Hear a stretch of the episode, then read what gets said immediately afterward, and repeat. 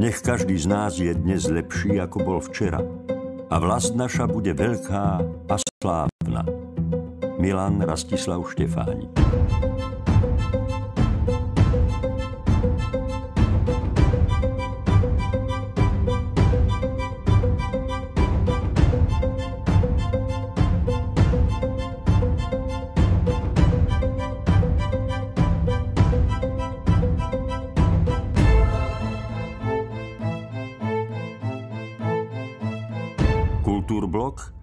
Na strane zdravého rozumu.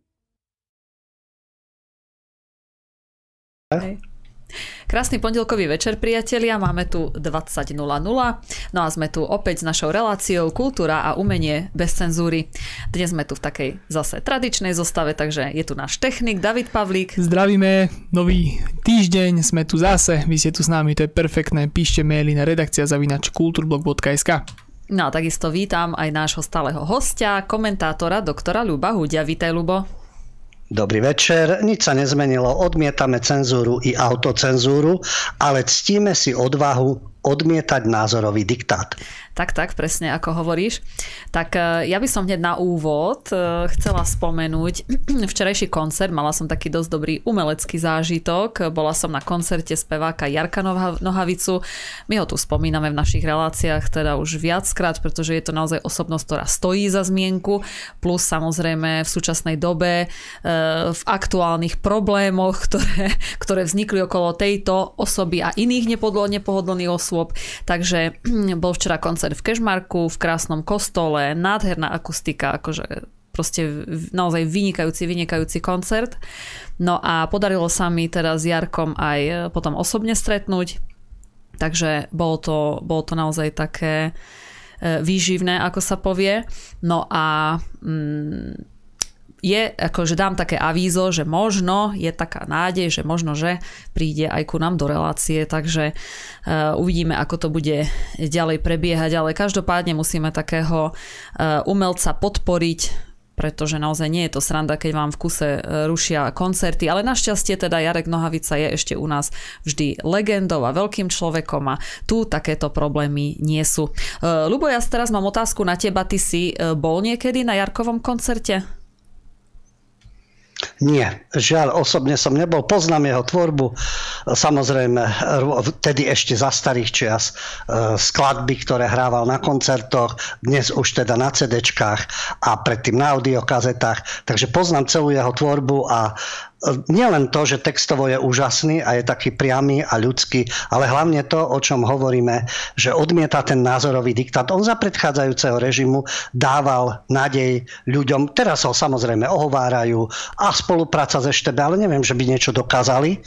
Jednoducho nie je Havloid tým pádom umelec, keď nie je havloid a nie je liberál a nestrká sa západu do priazne, tak je na ňom niečo čudné. Tak uštvali krila, to sa im podarilo. Landa má nálepku, samozrejme, extrémistu a tak ďalej. No a potom v rámci tej folkovej scény Jarek Nohavica, ktorý len preto, že dostal medailu vyznamenanie ešte v Rusku, ale za tvorbu, lebo bola do Kudžava a rôzne tieto zdroje, ktoré on teda e, využíval ako básne v dobrom e, slova zmysle a prebásnil, dostal za umenie, no a teraz mu samozrejme pomaly vyčítajú vojnu na Ukrajine, ale on sa nenechal zlomiť. Nenechal sa zlomiť, má aj v Čechách vypredané koncerty, hlavne po ňom, po ňom idú prestitúti a neoliberálni fanatici.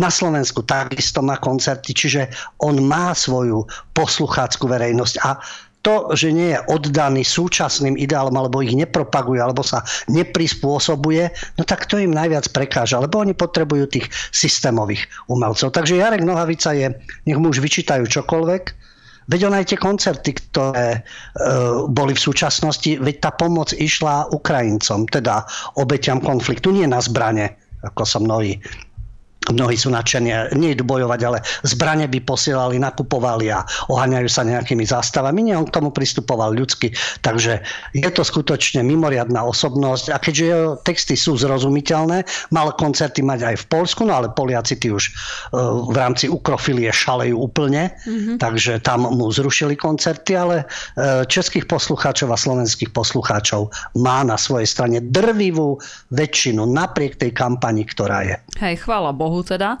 A on vlastne minule, no presne, ak si vravel, že on vypredal aj, aj O2 arénu, aj všetko a chcel aj venovať e, potom e, tie výťažky, výťažok z koncertu, čo nebolo samozrejme málo peňazí, tak človeku v núdzi, ako veľmi dobre si zapamätám teda tú organizáciu a oni to odmietli. Tak, tak aká je vojna potom na Ukrajine, alebo celkovo aká je vojna, keď jedné peniaze sú dobré, druhé peniaze nie sú dobré, však ako ešte ideme ako vyberať, od koho sú dobré, od koho nie, no tak to už kde sme. Je to také, no samozrejme tá propaganda ide veľmi, veľmi silno. No, ale ako vravím, zhodnotila som teda ten koncert, uvidíme, čo, čo bude ďalej. Bola som veľmi rada, že som mohla takého umelca uh, podporiť, lebo je, je takýchto ľudí ešte dnes málo, ktorí, ktorí nepodliehame ničomu. A ešte si Lubo zabudol, ty si povedal tie označenia, že ešte bak, neviem čo, ale si zabudol, že proruský troll, ešte toto. To je ďalšie. No áno, áno, to v súvislosti samozrejme. s vojnou na Ukrajine, samozrejme, lebo hneď spustili, že má to vyznamenanie od Putina, prijal ho osobne, ale to bolo v iných súvislostiach a v súvislosti v prvom rade, pokiaľ ide o kultúru a umenie. No veď e, nebude, nespieval amerických básnikov, keby spieval amerických básnikov, alebo prekladal amerických spisovateľov a ich príbehy a On the Road a 66 a podobne. Veď aj to je zaujímavé, veď aj to je fajn. Ja mám tiež rád americkú country. Dnes budeme mať e, hlavnú tému, ale to je rocker, rockový gitarista Ted Nugent, ale to, o tom, že nenávidím všetko americké je rovnako stupidné, ako byť absolútne rusofobný. Tu ide o špinavú politiku, tu ide o to, čo presadzujú politici, ich aparát a hlavne prestitúti v médiách, čo vytvárajú svojim hodnotením, svojimi recenziami, svojou nenávisťou, rozdeľovaním ľudí a tak ďalej. Každý má právo na ten svoj názor a svoj postoj. A nie, že potom vedra špiny sa na neho vylievajú jednostranne zo všetkých médií, lebo im politicky nevyhovuje. Tak, ešte potom samozrejme spomenieme aj jednu ďalšie teda špinavosti, napríklad, ktoré sa aj v Cannes ešte uh, teda odohrávali na filmovom festivale, ale poďme ešte teraz Eh, my sme sa, Rubo, bavili o, o našej ja si myslím, že historicky možno najlepšie, najlepšie režisérke Dvotovej, ako už není lepšie proste od nej,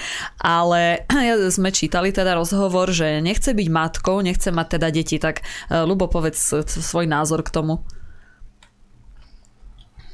No, to je taký rodinný klan, veľmi známy v kultúrnej sfére. Bavíme sa o kultúre a umení, ale tam je to, a dnes je to úplne spolitizované. Tam sa vždy aj vyjadrovali určité názory a vieme, že drvivá väčšina umelcov má tie sklony liberálne až by som povedal liberálno-fanatické a ostatní sú nepriatelia. No a u nás je taký rodinný klan a to sú Nvotové. To sú dve sestry. Jedna je režisérka Tereza Nvotová, druhá speváčka, modelka, skladateľka, čo chcete, ktorá verejne hovorí o tom, ako je ukradnuté Slovensko a slovenská kultúra, nejaká národná kultúra, ktorú si tak váži Čaputová, že ju zo sebou vláči v lietadle. Ich mamička, eh, herečka Šišková, ktorá takisto sa pravidelne vyjadrovala v relácii Silná zostava. Celý tento rodinný klán za celé tie roky, prvá generácia, druhá generácia, mamička, cerenky, sa vždy prezentovali s otvorenou no, trošku to skrývali, nenávisť k slovenskému národu, k slovenskej samostatnosti, k slovenskej histórii, osobnostiam a tak ďalej. Rodinka, ktorá keď sa rozdelilo Československo, takisto ako sa oddelili Pobaltské republiky a každý, kto bojoval za svoju samostatnosť, rodinka, ktorá chodila plakať na hranice. Ja len nechápem, že prečo celý čas žijú na Slovensku, ale veď je potrebné, aby tu vyvíjali činnosť. A mamička aj cerenky v tej svojej kultúrnej oblasti sa samozrejme ventilovali tak, že havloidný odkaz, liberálny fanatizmus a obdiv k západu a všetko slovenské negatívne zle. Okrem teda samozrejme, čo vždy robili aj kampaň, či to bola Radičová, či je to teraz Čaputová a podobne, tieto kruhy. No tak táto rodinka Pochopil. Ale dobre, je to ich názor v poriadku. Sú rôzne rodinky, sú ľudia s rôznymi názormi, ale toto sú protežované osoby, ktoré e, nech mi odpustí ktokoľvek, kto ich obdivuje, pokiaľ ide o ich talent a schopnosti. Sú lepšie režisérky, sú lepšie speváčky, sú lepšie skladateľky, oveľa lepšie herečky, ale treba vedieť, s ktorým režisérom chrápať, pardon, spinkať a treba vedieť, aké názory presadzovať a vtedy vás bude voziť aj prezidentka a propagovať. A aké filmy nakrúcať. Na táto režisérka Teresa Nvotová, ktorá na, je známa filmami Špina a Mečiar, jeden film Špina, druhý Mečiar, v poriadku, veď treba politické thrillery a treba ukazovať aj to, ako to funguje v politike.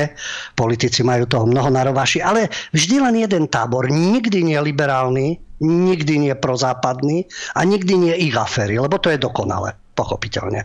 Takže aj tie, tá zameranosť tých filmov je e, silne politická. No a táto osoba, čím ešte tak um, liberálny fanatik môže zaujať, do čoho si ešte kopnúť, lebo do troch vecí treba vždy kopať a to je národ, vlast, historický odkaz, identita, už som pri štvrtej, no a potom základ, čo je rodina Jedna z nich teda, tá strieda rodiny, t- mamička takisto viacero režisérov. Možno to niekto bude považovať za bulvar, ale ideme k jadru veci. Sestra, to je tá, ktorá Čaputová preváža, takisto má detičky, rôzne vzťahy, ale táto Tereza Nvotová, táto režisérka, mladšia sestrička, si vybrala práve Deň Matiek, treba symbolicky. Keď kopať a urážať, treba, čo viem, keď je deň samostatnosti, keď je nejaký deň, ktorý je pre iných vzácny, na Deň Matiek, ktorý bol pred dvoma týždňami, sa vytasila so svojím statusom, že nechce byť matkou. Jej vec. Však nie, nie je. Môže byť čokoľvek, nech je parašutistka, buldozer, to je jedno, to je jej vec, čo chce byť. Ale na deň matiek. To mohla povedať kedykoľvek. Nie, treba nás chval provokovať. A ona si to zdôvodnila, že mnohé ženy sa podľa nej boja, že budú za toto rozhodnutie odsudzované. Neviem, to je z jej pohľadu. Ale ona si povedala, že keď e, o tom nikto nedokáže hovoriť, no nikto, len ona samozrejme, tak to povie ona. No, ja viem, zo svojich skromných skúseností, že väč, drvivá väčšina žien, ktoré majú problémy, tak majú problém, že nemôžu otehotnieť, že túžia po dieťati, ale nemôžu napríklad, alebo ten pár nemôže. Chodia na umelé oplodňovanie, prípadne to riešia adopciou. A to je problém dlhodobý a po celom svete. Viete, že Američania si brali ruské deti a v e, rôznych iných štátoch západný, rumúnske a tieto veci boli a chodili si adoptovať do sirotincov a podobne. Takže, ale každý nech sa rozhodne, pochopiteľne. A väčšinový problém žien je, že chcú mať deti a tragédiou je, keď ich nemôžu mať a snažia sa o to. Ale táto sa vytasí s tým, že ona nechce byť matkou, lebo ona to teraz odvážne povie na deň matiek.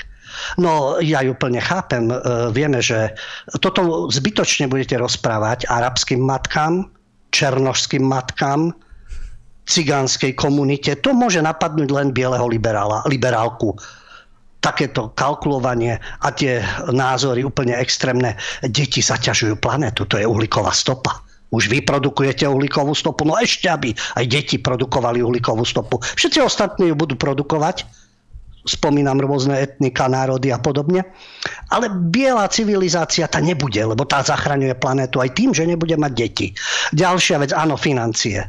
Áno, však vďaka takýmto liberálom a vďaka takýmto stupencom neviditeľnej ruky trhu vzdelanie stolí stále viac a viac Áno, niektorí talentovaní dostanú štipendia, všetci pôjdu na Oxford a Harvard a podobne, ale vo väčšine prípadov by malo byť vzdelanie prístupné šikovným, talentovaným ľuďom, nie formálne niekoho naberať alebo s týmto čachrovať s týmito miestami. Takže, ale stojí to financie potom sú to starosti. Viete, dieťa, nespíte, potom zase puberta, potom chce študovať alebo ďalšie problémy. Takže bez detí užívate si život, užívate si peniaze, ak teda máte, no a táto vrstva má peniaze, veď dostáva kšefty všade. A ešte poučujete ostatných.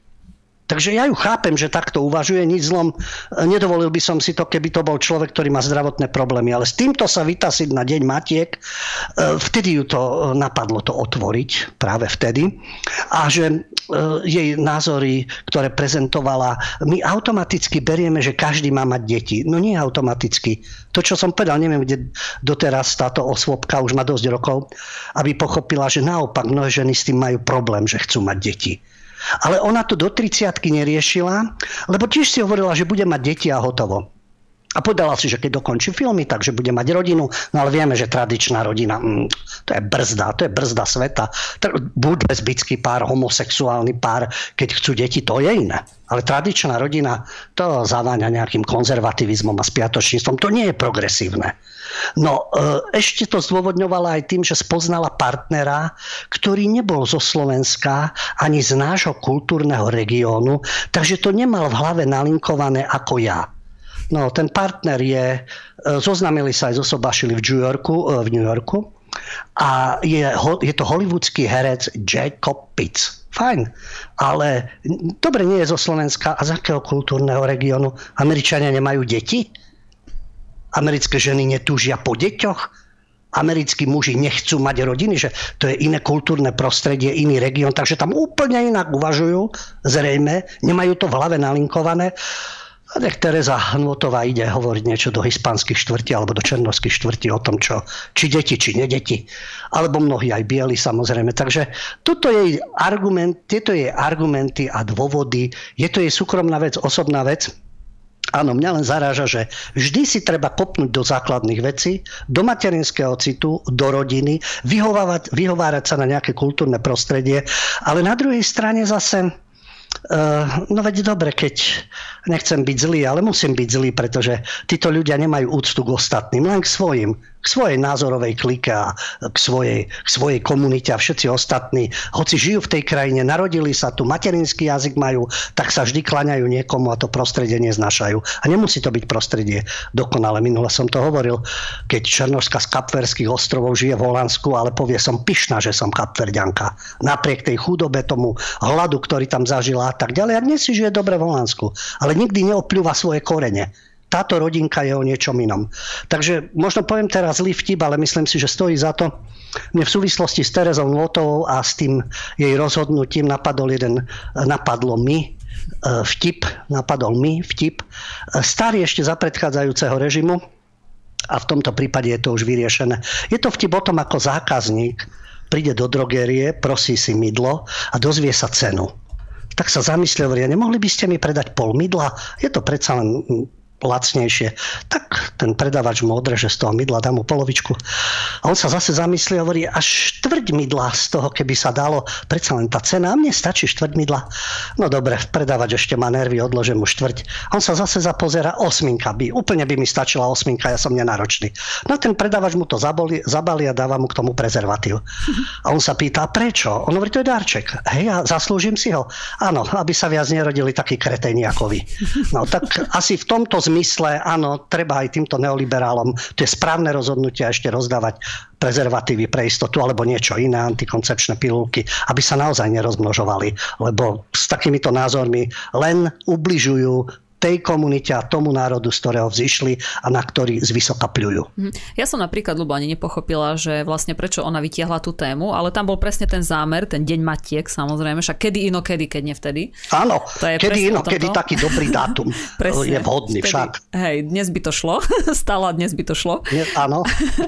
ale, ale vôbec nechápem, prečo vlastne ako rieši túto vec, lebo ja si myslím, že to je tak uh, intimná vec v podstate, lebo je to každej ženy samé rozhodnutie a sú sú aj, sú aj také ženy, ktoré nechcú deti z vlastného rozhodnutia, ale ako vieš, prepiera to na verejnosti, ako je to úplne zbytočné a najviac, najviac ma zarazil ten trendy dôvod, to je ten trendy dôvod, že klíma akože už toto dať, že klíma, tak Ona to, to nepovedala, moment, ja som to len e, prirovnal, že e, dobre, oni keď to aj nahlas nepovedia, ale s tým prišli na západe niektoré uletené neoliberálky, že hm, nemá deti, lebo uhlíková stopa.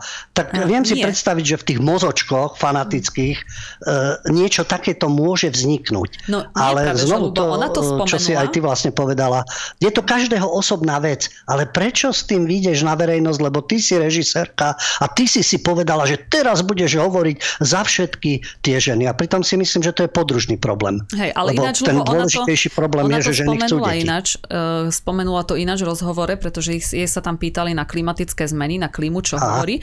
A ona práve povedala, že no to bola jedna z najdôležitejších vecí, prečo som sa tak rozhodla. A potom, potom, potom povedala, že keď bude preľudnená planéta, tak sa vydýcha vzduch CO2 sa vydýcha, takže to bol jeden ten z hlavných dôvodov, že sa vydýcha vzduch. Tak akože toto bola ten najväčší highlight toho celého rozhovoru úplne, tak to som bola úplne, úplne akože hotová z toho. Takže tak, no ale dobre, však vydýcha sa vzduch, je výhovorka, máme tak to. Tak ja dúfam, že oni spolu s Jakobom, teda Jacobom, Jacobom Pizzom, že dýchajú tak minimálne, aby nám tiež nevydýchávali vzduch, hey, nám ostatným. Dúfam, že len tak na pol pľúc idú. A to by sme sa naozaj potom mohli ísť opýtať aj teraz tu na máme nedaleko osady, hej, u nás na východe, že či im to tiež nevadí, že preľudňujú planétu, či vydýchávajú vzduch a tak. Takže v pohode, hej. No áno, áno, tam by mohla urobiť anketu Nvotová a mohla by teda urobiť film, je režisérka, dokumentárny ano. film, navštíviť všetky tie osady, ktoré sú na Slovensku, Luník 9 a tak ďalej. Tú komunitu, ktorú so sestrou tak obdivujú a pýtať sa teda, že tak čo s tou planétou, čo s tou uhlíkovou stopou a čo s deťmi. To by bolo veľmi zaujímavé. Škoda, že ich to nenapadne. Neviem, asi im budeš musieť, Miška, napísať, že mám pre vás taký podnet, aj námet by som spracovala. Áno, treba ísť vysvetliť e, ženám v týchto komunitách, že nemali by mať deti, lebo budú vydýchajú CO2. Takže ja by som chcela vidieť, hlavne by som chcela byť svedok ano, toho, napríklad. čo by jej na to povedali. To, to by bolo super. Ale ináč presne aj v tejto súvislosti, čo si hovoril, že ona natáča dokumenty a e, vlastne aj s Mečiarom, tak e, ešte predtým mi napadlo, že prečo, prečo nenatáča dokument, ja neviem, o PS, o Biháriovej napríklad. To by bol zaujímavý dokument, že ako ano, sa ona ano. aktívne teda podiela a, to, a tiež by mohli teda aj navštíviť tie komunity, však e, prečo nie, hej? Však nemá, nemajú ďaleko odtiaľ z Biháriova. A takisto takže... dokument o tom, kto koľko dýcha. To by tiež mohla. Kto má väčšiu rodinu. Myslím, že Biháriova má dve deti, takže pozor, tam sa toho vydýcha až až. Hej, presne. Ale ináč, e, ty si spomínal, že oni obidve žijú teda na Slovensku. Ja neviem, či tá Teresa žije, lebo ona sa tak hrdila ešte do nedávna, že ona je v New Yorku, že teda Akože to je proste... Už sú zase, momentálne, viem, že sa vrátili do Bratislavy, ale možno, že pendlujú. Vieš, no, že... tak asi, ale asi viem, že nebude... veľké tak... titulky boli v SME, ako sa so svojím Američanom, no, treba, keď si berieš Američana, to je úplne iné. Opovaž sa zobrať si niekoho iného. Ešte by mohol byť Afroameričan. To by ale... bolo špičkové. Angličan, ale Arabo-Angličan, Arabo-Nemec, hej, ale nejakého Slováka, alebo nebodaj nejakého uh, Ukrajinca, to by bolo dnes trendy, to tiež môže byť, ale nebodaj nejakého Serba, lebo takto sa dostaneme ku Kosturicovi. No, dostaneme sa, hej, len vieš, čo mňa vždy tak veľmi dobre pobaví tá skutočnosť, keď e, tu všetci prídu s rachotom, ako sa, ako sa niekde vydali, hej, a zrazu, a tak čo vy tu na Slovensku, hej, ja som v New Yorku, e, Visterová bola v Izraeli, hej, kde kade, však Nvotová takisto kedysi bola tak, a tak ja v Moskve, hej, Nvotová 2, keď ešte bolo Rusko áno, áno, no to, áno, áno, v Moskve ešte, bola, áno, a tam bola nespokojná. Pohode, ale áno, mne sa toto najviac potom páči, že po nejakej dobe a dosť krátkej sa vrátia, ale nepriznajú, že tam sme boli nič, tam proste sa nám nedarilo, ale ja, my sme sa vrátili, lebo no chýbalo mi Slovensko no ako predsa len sme tu doma, hej. ja toto úplne milujem. To je proste úplná, úplná pecka z toho. Dobre, ale spomenul si to... Klobúk, no. dolu, klobúk dolu pred tým, kto príde do zahraničia a fakt urobí dieru do zahraničia. Väčšina z nich ju neurobi. A mot, motá sa tam a snaží sa o niečo, oni môžu byť šťastní, že sú na Slovensku a že im ešte rozumejú v Čechách. Takže tu je pre hercov a spevákov je ešte dobrý český trh a tým už skončili. Hej. Takže oni by mali byť najväčší patrioti lebo ich živí toto prostredie, ich živia títo diváci. Nie MTV, nie americký trh, ani nie britský trh ich živí, ani nemecký, ktorý je obrovský, dajme tomu aj polský, ten je tiež obrovský. Nie, tuto ich to živí. A tu majú tu drzosť ohovárať, znevažovať, ohrňať nos a podobne. Hej, len stále je to tak, že nemal by si chlebodarca ohovárať, alebo tak, keď predsa naozaj majú peniaze odtiaľ. Ale jediný herec, ktorý naozaj že prerazil a stále napriek tomu žije v Prahe, tak to je Roden. Hej, ten napríklad, toho ja akože rešpektujem v tomto, lebo on tie ponuky naozaj má hollywoodske, nie ako teda Nvotovej Jacob, teda neviem, že či je nejaký známy hollywoodský herec, no ale asi nie, keď sa vrátila do Bratislavy.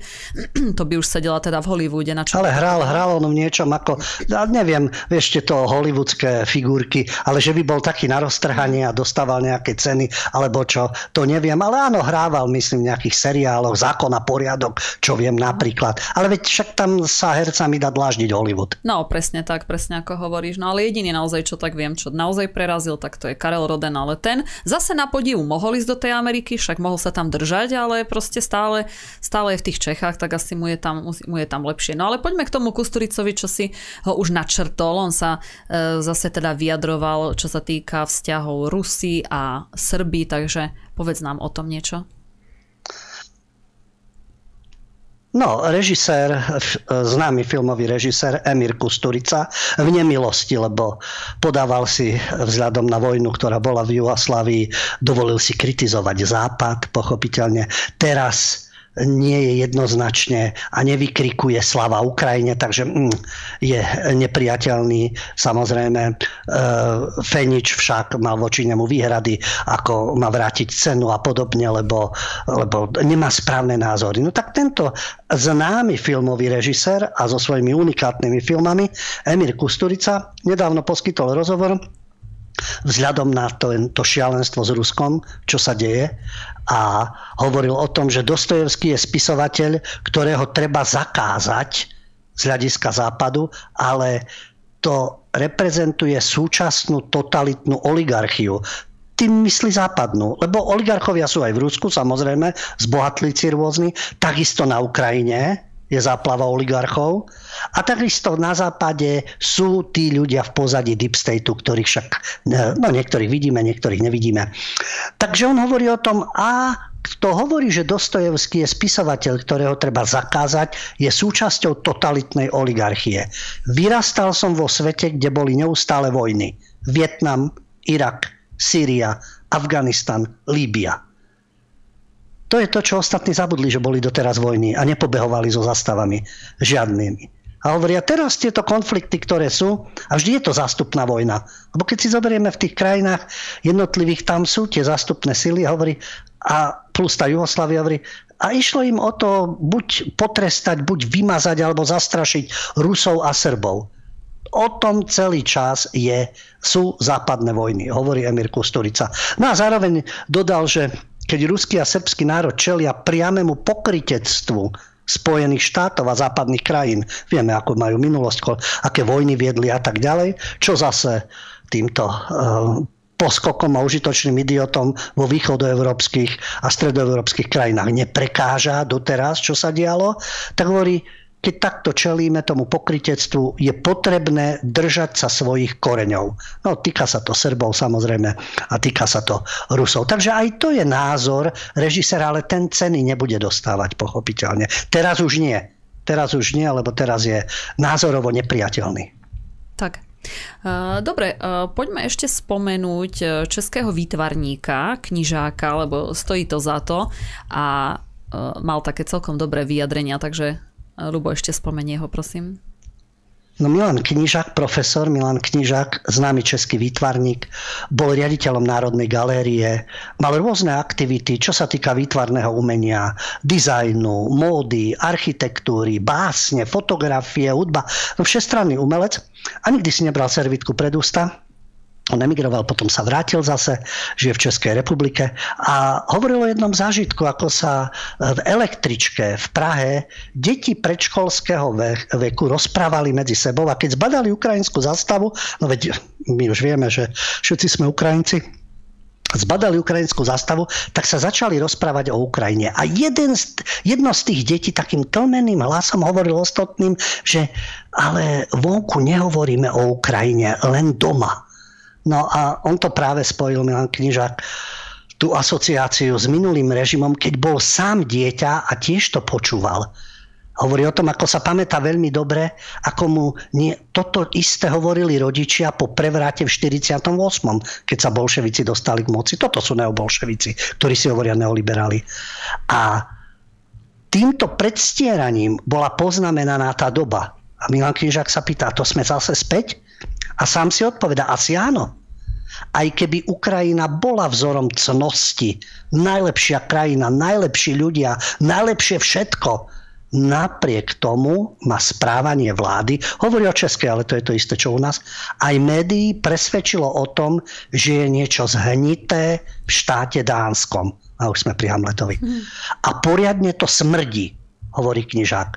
A tie obavy vlastne o slobodu slova Českej republike, takisto ako u nás, to je v kontexte s dianím na Ukrajine a s ruskou špeciálnou operáciou. To súvisí to vypínanie webov, ktoré sú označené za programerské. Takisto sú vyhodnotené ako dezinformačné, lebo nebodaj informujú inak ako hlavný prúd a už sú hrozbou pre národnú bezpečnosť. No a Milan Knižák, e, ako hovorím, ten e, sa nebojí a neberie si servitku pred ústa a hovorí o tom, že dobre, v blízkosti našej krajiny vypukla vojna. No, v našej blízkosti ešte, ešte vo väčšej blízkosti, pokiaľ ide o nás, o ktorej doteraz vieme veľmi málo, pretože z neznámych dôvodov sa rýchlo votreli do našej spoločnosti totalitné maniere, o ktorých som veril, že sa už nemôžu vrátiť. Nastúpila cenzúra, osočovanie oponentov a neuvážené činy vlády. Česká, Slovenska úplne jedno. Dnes je u nás protiruská hystéria dosiahla takých rozmerov, že sa premenúváva ruská zmrzlina na ukrajinskú zmrzlinu a ruské diela sú vyradené z repertoáru Národného divadla. A hovorí svojím vtipným spôsobom, a zabudli sme na ruské vajce. Navrhujem, aby sa ruské vajce premenovalo na ukrajinské varlata. Je to vulgárne, ale to v tej magoriáde ukrofilnej úplne sedí. A odkázal aj premiérovi, že keď hovorí o tom, že je to naša vojna, tak ja mu odpovedám, moja nie. Pretože na Ukrajine žiadna demokracia nebola a ponúka sa otázka, čo vlastne zachraňujeme, keď na Ukrajinu posielame vojenskú pomoc no. a rôzne prostriedky a tým vlastne ožobračujeme vlastnú krajinu. Takto sa vyjadril Milan Knižak, profesor, výtvarník a všestranný umelec. Mhm, Lubo, ja sa len trošku obávam, že či teraz Knižak ešte si, ako sa povie, škrtne niekde, lebo uh, tak jak, jak... On to už nepotrebuje, vo svojom veku už si nepotrebuje škrtať. Hej, ale naozaj vynikajúci aj, aj výtvarník, ja som pozrela si aj niekoľko jeho, jeho diel, aj taký vyzerá byť naozaj, že uh, dobrý človek. Je, je zaujímavé, lebo ja celý čas len rozmýšľam, že koho my by sme mohli spomenúť zo slovenských umelcov, no a stále nič, stále nič. Tak, prosto. Možno nevieme. Neviem. možno nevieme. Ja som nezaregistroval, ani ty nevieš o Ja neviem o nejakých našich výtvarníkoch, hercoch, spevákoch, ktorí by niečo otvorené, nesystémové povedali povedali. Ja verím tomu, že sú. Aj viem o niektorých, ale tí by sa zničili. Mm-hmm. Preto to nepovedia na hlas. Môže to niekto považovať za zbabelosť, ale ja si to nemyslím, pretože taký hyenizmus, to, čo spomína knižak, to špicľovanie, zakazovanie, prenasledovanie, to štvanie a tak ďalej, tých štváčov, ktorí v tých, e, tých redakciách sedia, je také obrovské, že ten človek by to možno ekonomicky, ekonomicky určite nie, ale rodinne a vzťahovo neuniesol, aj keď má iný názor. No ale tak v tom umení, bohužiaľ, chcú zakázky však, chcú hrať vo filmoch, chcú granty a tak ďalej. Takže budú šaškovať na tých správnych tribunách. A to znovu pripomína staré časy. Oni budú hovoriť niečo, že predtým, čo umelci, čo hrali, a jeden hral Husáka a ďalší hral v takomto filme a Švorcová bola komunistka. Oni nemusia byť ani v strane. My to tu často hovoríme, tieto Pavhofové a tieto spolky, Kemka, však oni sú úderky e, predtým SDK, teraz e, progresívneho Slovenska, respektíve Čaputovej. Veď oni sú stranickí, prosystémoví, slúžia tomu a dovolia si humor len určitý, tam už nie. Kritiku jedným smerom, tam ako je systém, e, slúžia systému. Ten systém je taký ideálny, dokonalý že nemožno ho kritizovať a kritizovať len niekoho, lebo hm, ten mi názorovo nevyhovuje. Žiaľ Bohu, máš pravdu, ja preto uvádzam aj často príklady z českej scény.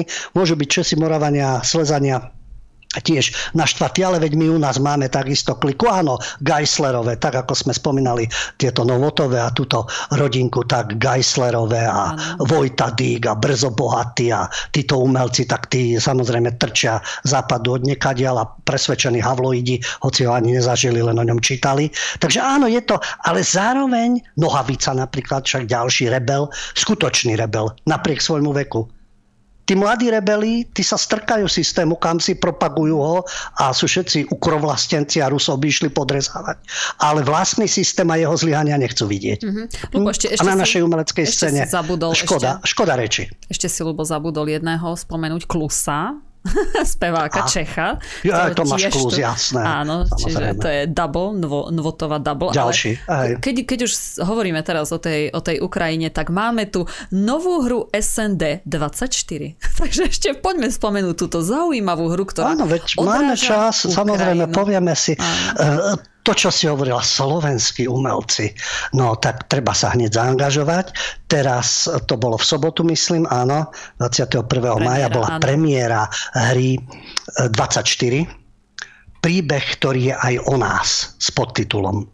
24, no čo myslíte? To, čo hovorím, doteraz boli v kome. Začiatok, Mali Alzheimera sa zobudili. Sveta. Zrodenie sveta 24. druhý. No. Áno, 24. preto 24. február keď Rusko napadlo Ukrajinu, preto 24 je to.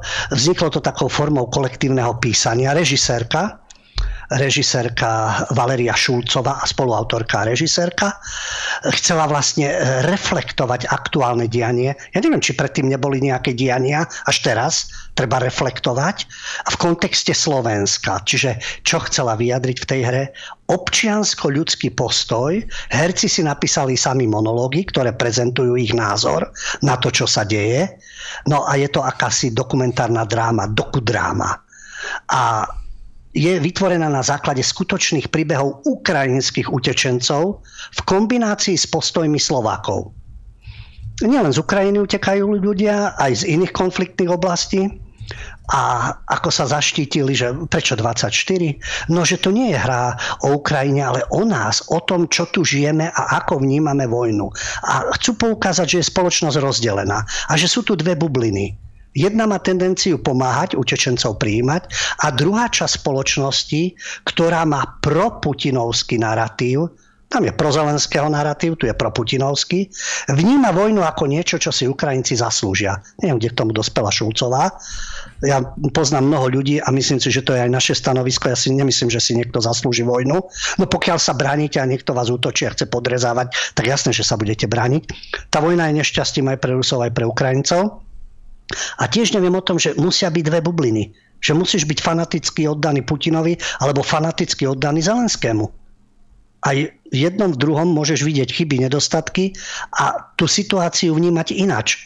A nemusíš, dnes, samozrejme, dnes je narratív ukrajinské stanovisko. Čo povie Zelenský, čo povedia z Ukrajiny, to je ako neočkriepiteľné. A to druhé je všetko klamstvo. No a ten autorský kolektív sa snažil vyrovnať s oboma tábormi. Ale ako hovorí režisérka Šulcová, inscenácia 24 nemá ambíciu byť politická. Tak už keď toto nie je politika, keď to má názov 24, zaoberá sa to súčasnou vojnou, poukazuje to na to, ako Slováci aj vnímajú vojnu, tak keď toto nie je politické, tak už čo je potom politické? Treba spomenúť, hrajú tam viacerí herci, ale medzi nimi aj Zuzana Fialová. Fanatická havloitka, ospevala vždy. Škoda, že my nemáme takého prezidenta ako Havel, keď bola samostatnosť. Nedávno sa vysmievala, čo tí Slováci, čomu veria nejaké farmaceutické spoločnosti, nejaké nadnárodné koncerny, že by niečo robili. Oni sú sami na vine, oni hľadajú niekoho a podobne. Áno, sú aj ľudia, ktorí sa vyhovárajú vždy na niekoho. To by sme mohli povedať o určitých etnikách. Za to môžu bieli, za to môžu gadžovia, za to môžu tí druhí. To máme takých, ktorí sa neustále vyhovárajú. A že neexistujú farmaceutické firmy, neexistujú nadnárodné koncerny, neexistujú politické sily, ktoré sú v pozadí, neexistujú finančné skupiny, a nemyslím len na Slovensku, myslím si veľkých správcov celosvetového majetku a podobne, BlackRock a podobne. Neexistujú? Oni nemajú vplyv? Oni nevlastnia, nemanipulujú, nemá niekto redakcia poslušných ľudí. Podľa Zuzany Fialovej nie, lebo sa ona sa vznáša v nejakom havloidnom opare. No tak neviem, aké sú jej zážitky, ale myslím si, že tá 24 to bude tak asi, že povinne školy budú na to chodiť. 100%, ale Lubo, ja som to konečne vlastne teraz pochopila. Takže všetky filmy, všetky filmy, ktoré boli o druhej svetovej vojne, tak vlastne oni neboli politické filmy. Až teraz som to pochopila vlastne.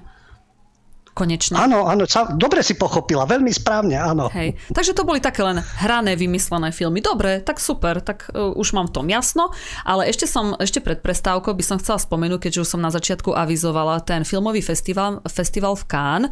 Uh, ja len k tomu chcem dodať jednu takú, takú poznámku, že samozrejme na, festival nebol, ne, na festivale neboli vítaní ruskí novinári, aké prekvapujúce, ale uh, mohli tam vojsť tí, novi, tí ruskí novinári, ktorí na, uh, pri vchode, alebo, alebo teda pred tými ľuďmi, uh, vyhlásili nahlas, že nesúhlasia s Putinom a s tou, uh, sú teda proti, proti vojne. A mne to, Lubo, vieš čo pripomína, ako niekedy ešte za starého režimu si niekde chcel vojsť, tak si do nejakej spoločnosti, tak si musel povedať, áno, som v KSS, áno, dobre, tak môžete ísť ďalej. A keď nie ste, tak nie ste vítaní, ste dizident. Ako, toto už ja označím za naozaj chore, ale úplne chore. No ja sa len čutujem, že v Cannes takéto veci nerobili s americkými novinármi predtým, lebo oni teda pristúpili na to, že nepustia žiadneho ruského novinára, ak neprejavil nesúhlas s Putinovou vojnou. Ak pracuje pre médium, ktoré podporuje tú vojnu. Takže mohli prísť ruskí novinári, ale takí, ktorí vyhovujú organizátorom v Cannes. Oni dokonca lustrovali všetkých, čo žiadali o akreditáciu. A ani ruských filmárov, nie novinárov, ani e, žiadnu ruskú nejakú oficiálnu delegáciu, len tých, ktorí sú režimom utlačaní. Tak znovu hovorím, mohli e, napríklad spovedať aj amerických novinárov v predchádzajúcich konfliktoch, izraelských, však v súvislosti e, s izraelskou okupáciou, ja neviem, z iných krajín, ktoré viedli vojnu a podobne, pretože v rámci Cannes vznikla aj taká situácia, že tento festival otváral film, ktorý sa mal volať Z a to vieme, že Z, pozor, Z nie. Z je symbol ruskej vojenskej špeciálnej operácie na Ukrajine, čo znamená za pabedu. Oni síce Z nemajú v svojej azbuke, ale používajú toto písmeno za pabedu, za víťazstvo alebo za našich a podobne. No a ten film Ináč veľmi kvalitný film, pretože to je remake japonského bečkového hororu o zombie, čo živé mŕtvoly a tam sa aj objavia zomby. No a ten film mal uh, sa pôvodne volať Z, ako zombie. No ale režisér Michel Hazanavicius, ten uh, sa spametal, že á, to by nebolo vhodné, takže ten film má teraz nový medzinárodný názov Final Cut. No, e, takto to upravili veľmi šikovne. No ale keď v súvislosti s Kan už vieme, že veľmi sa mi páčil komentár, ktorý bol na stránkach ansage.org, to je nemecký portál, kde sa zamýšľali nad tým, že už nebude žiadna kultúrna alebo nejaká spoločenská akcia, keď tam nebude rituálna pobožnosť za Ukrajinu.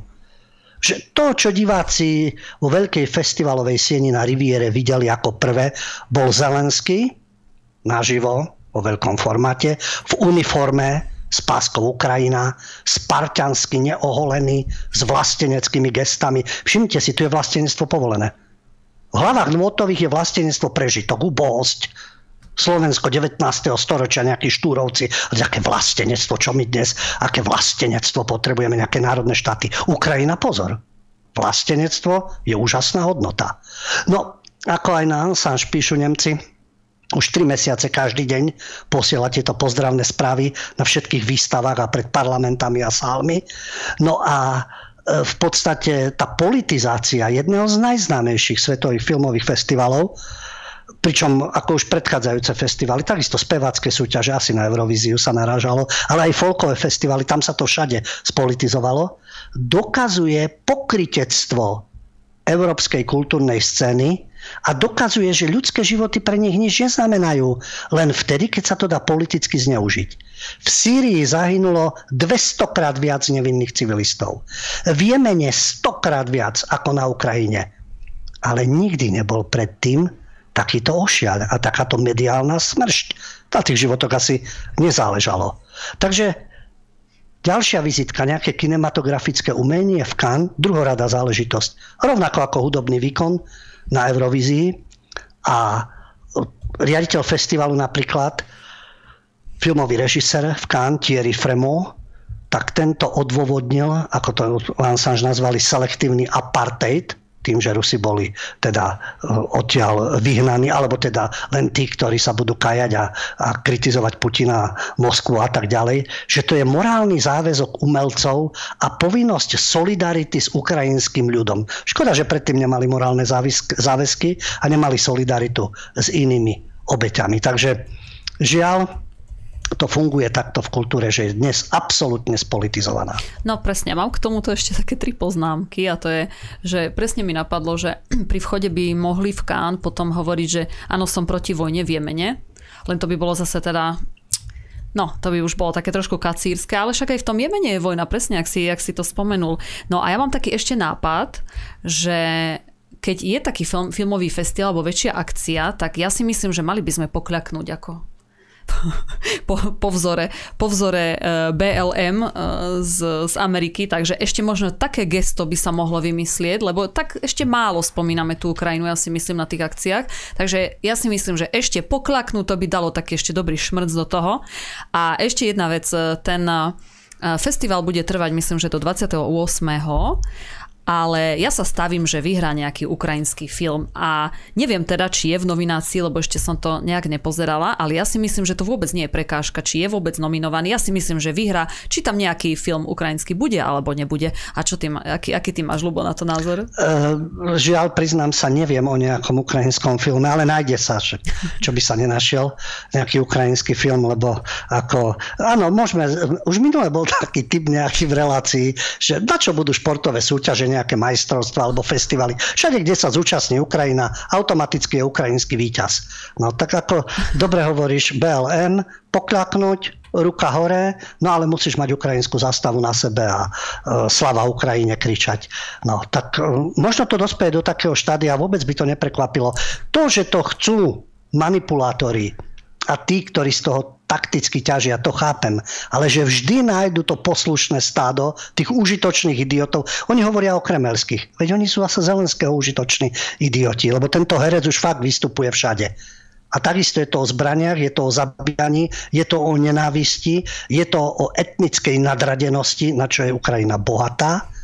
No ale tak teraz trpí. Áno, trpí.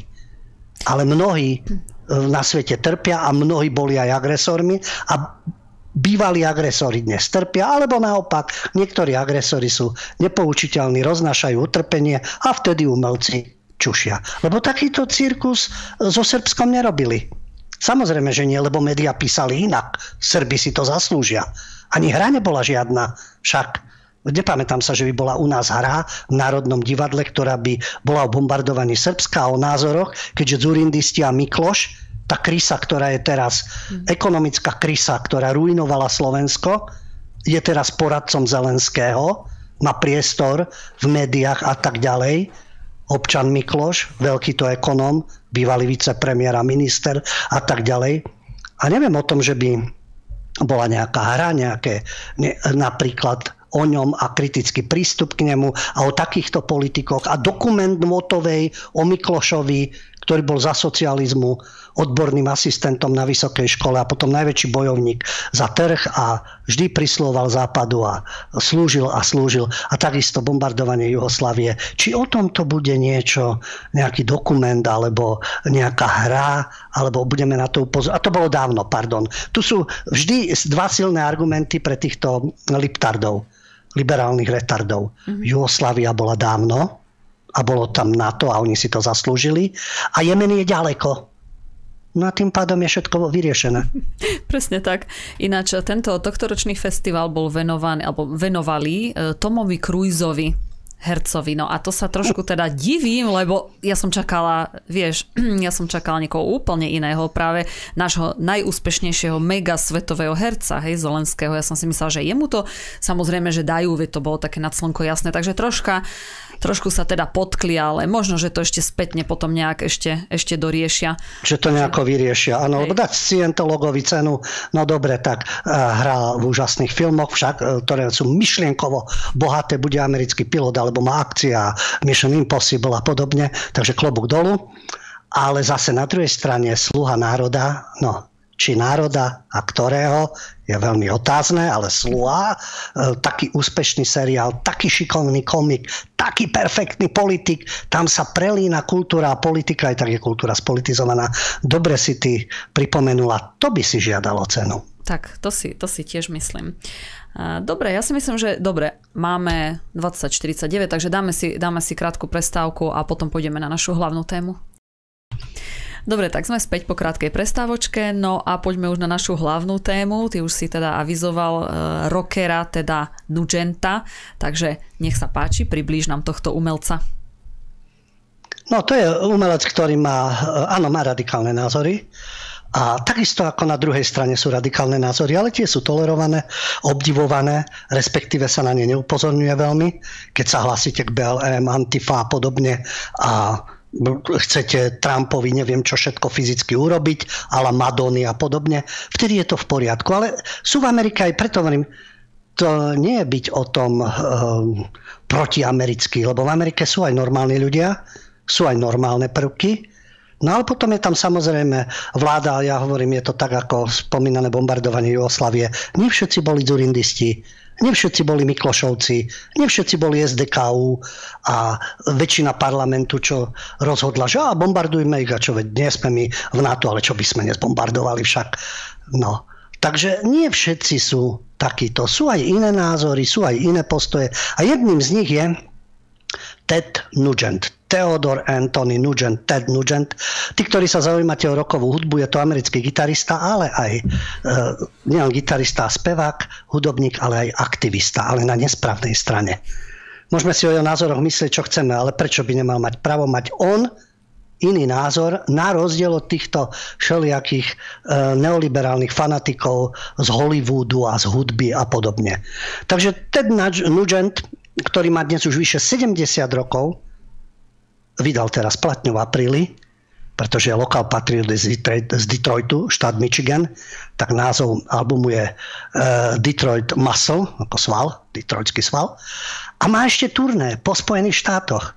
Po rôznych štátoch, teda v rámci USA, od uh, Floridy cez Wisconsin, Illinois, um, Kentucky, Ohio, eh, spomínaný Michigan, takže naprieč Spojenými štátmi veľké turné, 70-ročný gitarista, rocker, ktorý sa teraz zase dostal do titulkov, pretože nedávno na Trumpovom zhromaždení povedal milujem vás ľudia, ale miloval by som vás ešte viac, keby ste išli vpred a vrhli sa na lepky demokratov, marxistov a komunistov.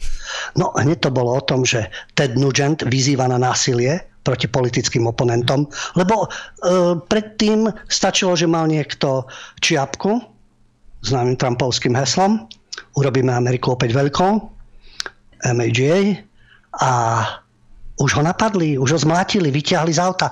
Aj afroamerickí spoluobčania boli v tom veľmi aktívni a tí ľudia to schytávali. Zábery sú známe aj v školskom autobuse, partia, afroamerických dievčat, chlapca, ktorý má takúto čiapku, zmlátia. Dobre, poviete si, čo má čo politicky prezentovať. Ale pre e, iný názor takisto môže niekto schytať a nemal by. Lenže keď sú mlátení stupenci Trumpa, to je v poriadku. A nebodaj je to stúpenec demokratickej strany, Bidena alebo Antifa alebo BLM, to už je chránený druh. Takže s tým násilným by sa, a ako sa dostali demokrati do Bieleho domu? Cez ten násilnícky cirkus na uliciach. No, ale vráťme sa teda, že vyzýva voči násiliu. To bolo počas zhromaždenia na podporu bývalého prezidenta Donalda Trumpa teraz v maji. A ešte tam teda zdôraznil, pomyslite na to, čo nepriatelia Ameriky urobili za posledných 14 mesiacov. Priplazili sa do Bieleho domu, klamali, podvádzali a každý deň demokrati porušujú svoju svetú prísahu ústave. A ak vaši priatelia toto nedokážu pochopiť, keď im to vysvetľujete, tak nemali by byť vašimi priateľmi. No, takto boli titulky, pustili sa do teda Nugenta, on tvrdí, ja som neobhajoval politické násilie. Títo, ktorí to tvrdia o mne, sú klamári a odporní ľudia. V novom videu, ktoré zverejnil na YouTube, hovorí o tom, že to, keď hovoril besnenie na lepkách svojich politických oponentov, treba vnímať ako hovorový výraz. On nemôže za to, že nie každý rozumie tomuto pojmu, a on to povedal tvr, tvrdšie. Kto nerozumie pojmu hovorový výraz je debil. Um, u nás sme zvyknutí na dezolátov. Však títo umelci a títo citliví politici a podobne, tí slušní a na tých tribúnach, tí vedia nadávať ľuďom s inými názormi. No, tak ten Nugent sa takisto nehrá. A hovorí o, tomu, o tom teda, že búchať im do lebiek je hovo, historický hovorový výraz, zrejme v angličtine. Viem, že máš chuť z tých ľudí vymlátiť dušu, lebo sú zlí ja hovorím o tom, že chcem vymlátiť dušu zo zlých ľudí, ktorí ničia Ameriku. A vysvetlil to. Ja sa nechystám fyzicky vymlátiť dušu. My z nich vymlátime dušu vo volebnej miestnosti. Takže všetci uvoľnite sa a pochopte, čo to znamená tlcť do lepky. Áno, je to tvrdý slovník, ale zoberte si vo filmoch, v textoch a tak ďalej, aké tvrdé výraz. O repe ani nehovoriac, ja nemyslím na poli, ale hudobný štýl. Aké tam sú tvrdé slová vyjadrenia. A nehovoriac o afroamerických bratoch. Čo tí používajú, aké texty vo svojich, vo svojich vyjadreniach umeleckých. Takže nebuďme precitliveli na teda Nugenta, lebo tá druhá strana má ešte horší slovník. No a no, Ted Nugent im odkázal týmto jeho kritikom, tak si nájdete Websterov slovník výkladový a vygooglite si to. Vtlkať im to do lepky je historický hovorový výraz, dôkaz na podporu pravdy, logiky a zdravého rozumu, ako on hovorí, do hlav idiotov. Užitočných idiotov. My používame termín libioti, liberálni užitoční idioti. V skutočnosti sa to do lebiek nevtlka. Je to rečnícky obraz.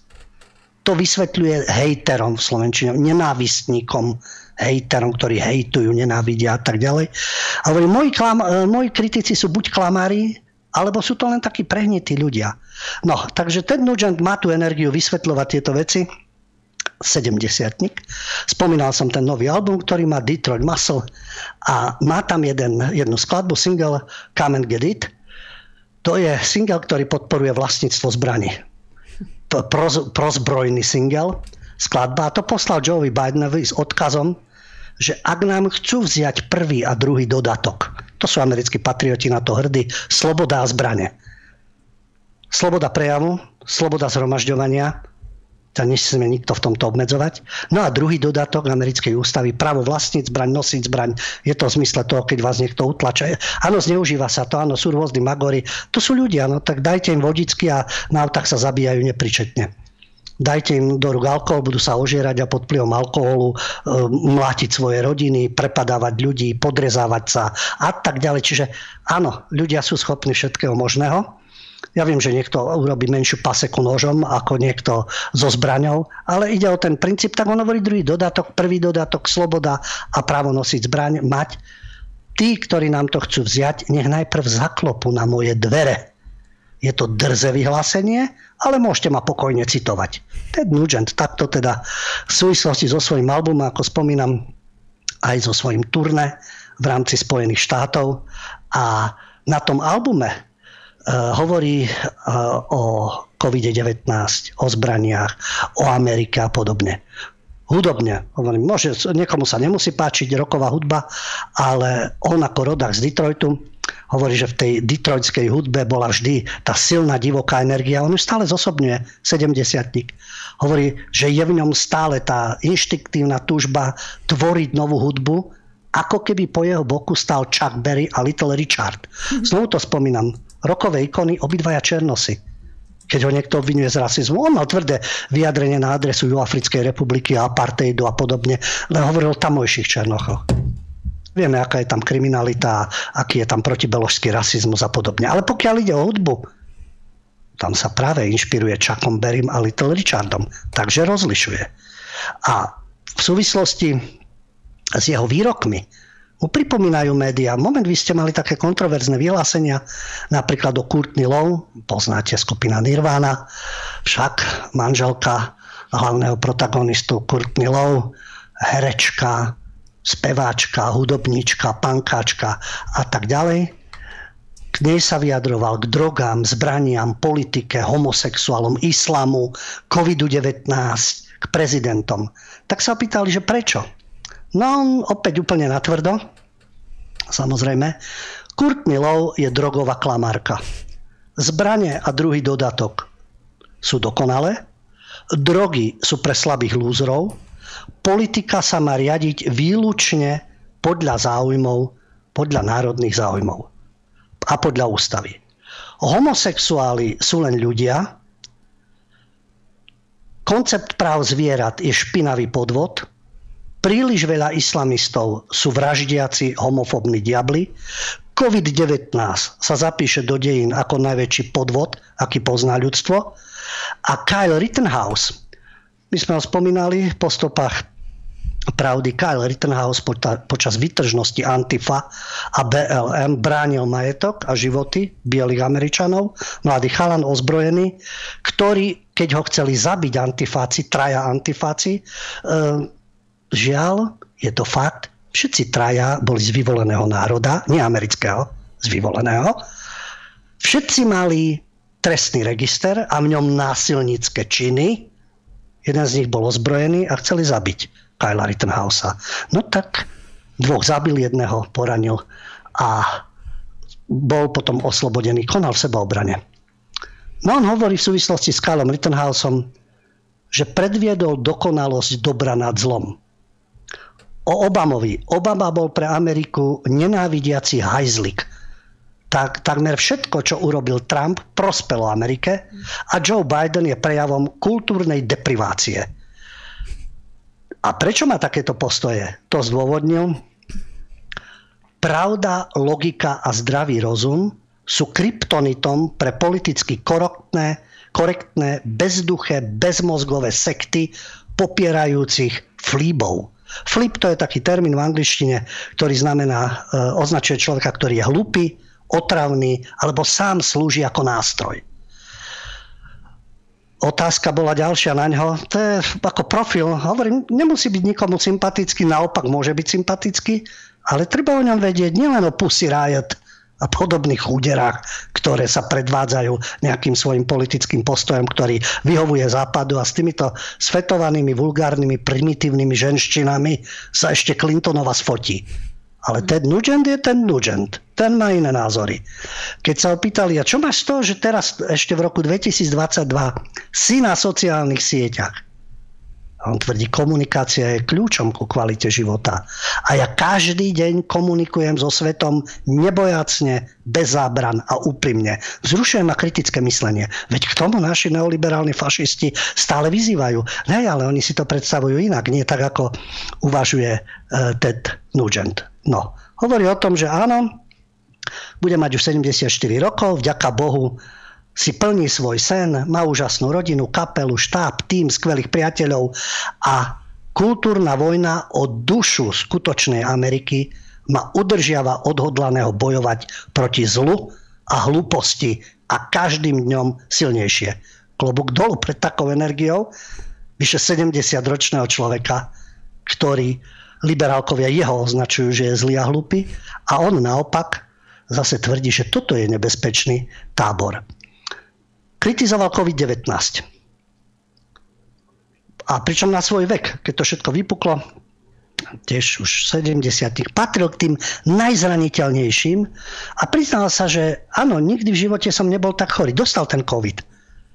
A pričom vy to hovoril pri to, o pochybnostiach, takisto hovorí, že je to podvod. A ináč ako svojim slovníkom klasickým nazval túto chorobu čínskym hnojom. A priznal sa teda, že dostal ten COVID a všetci mi hovorili, že by som to nemal hovoriť, hovorí na Facebooku.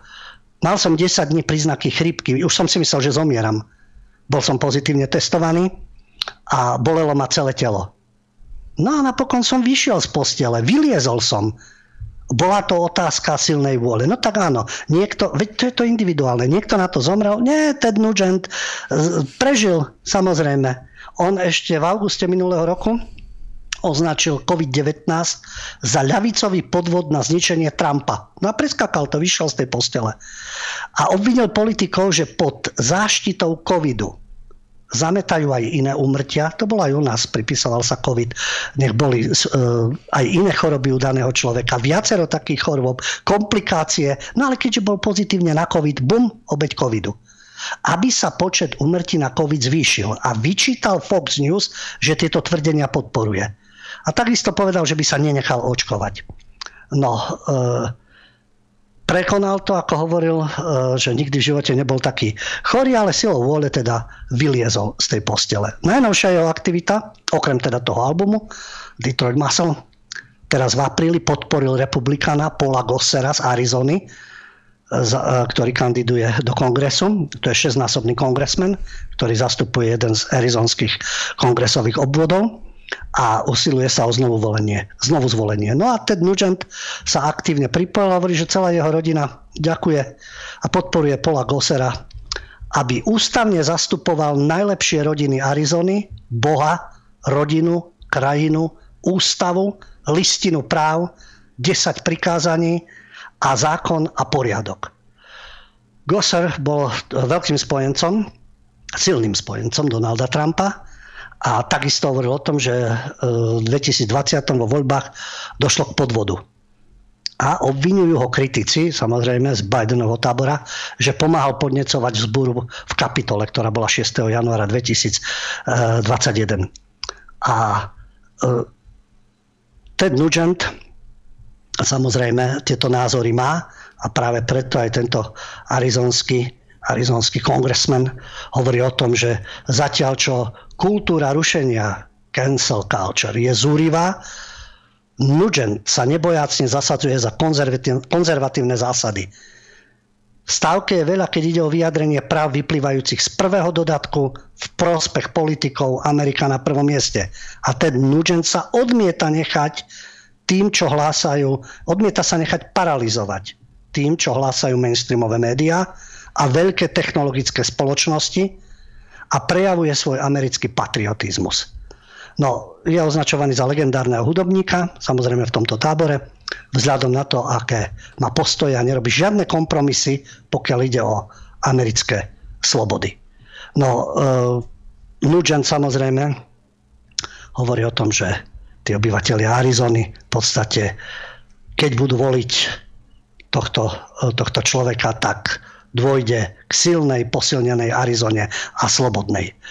Nugent je podporovateľom republikánskej strany už dlho. E, takisto sa zaoberal rôznymi konzervatívnymi témami, ako sú práva na zbrane. A mal aj kritické vyhlásenia na adresu nositeľa Nobelovej ceny mieru Baracka Obamu. Dokonca raz tak, že ho vyšetrovala kvôli tomu tajná služba. A počas predchádzajúcich volebných období on e, vystupoval aj pred republikánskym nominačným zjazdom, vyjadroval podporu rôznym kandidátom, bol kritický napríklad e, k pristahovalcom a k islamu. E, islam nazval, že je to vúdu náboženstvo, ktoré verí v ovládnutie sveta. Pokiaľ ide o vzťah k homosexuálom, poprel, že by bol homofob, povedal, ja som znechutený predstavou sexu muža s mužom. Myslím si, že je to proti prírode. Ale ak si taký, no tak čo s tebou? Nebudem ťa posudzovať morálkou niekoho iného. Ži a nechaj žiť. A ja mám priateľov, ktorí sú homosexuáli. Oveľa tvrdšia téma je teda nosi, právo nosiť zbraň. On aj počas vystúpení, keď sú, tak žiada, aby sa na koncerte nenosili strelné zbranie a vyjadroval napríklad e, svoj postoj k takej situácii, aká nastala v jednom rozhovore s redaktorom časopisu Texas Monthly, Ivanom Smithom a v relácii Texas Monthly Talks hovoril o, a otvorene to povedal, hovoril o jednom násilnom čine, ku ktorému došlo v štáte Massachusetts, keď hovorí, bol by som radšej, keby obeď násilného trestného činu v Massachusetts, ktorá viezla svoju dceru na futbal, keď ich v aute prepadol recidivista, prežila a ten únosca bol mŕtvy. Pretože ten únosca bol celý život vo väzenskom systéme. Ale znovu ho pustili, pretože nám ho je ľúto. Možno mal zlé detstvo. No to áno. Ale potom uniesol a vraždil. Bol by som radšej, keby obeď toho bastarda zastrelila. Radikálny názor, postoj. No ale kto je tu útočník a kto je tu obeď? On zároveň pôsobí aj v predstavenstve Národnej asociácie držiteľov zbraní NRA, čo je silná lobistická skupina. V 2016 to vstúpil na veľmi tenký ľad na svojej stránke na Facebooku zverejnil obrázok, v ktorom naznačil, že za snahou o kontrolu zbraní v Spojených štátoch stoja Židia. No, To vyvolalo pobúrenie, niektorí ho aj vyzvali, aby odstúpil z NRA, proste najsilnejšej lobby nemôžete ísť, ale Nugent si pokračuje vo svojej politike a nedá, teda asi pred dvoma rokmi vyhlásil, a týmto môžeme ukončiť, zlo, nečestnosť a podvodníci tu boli vždy.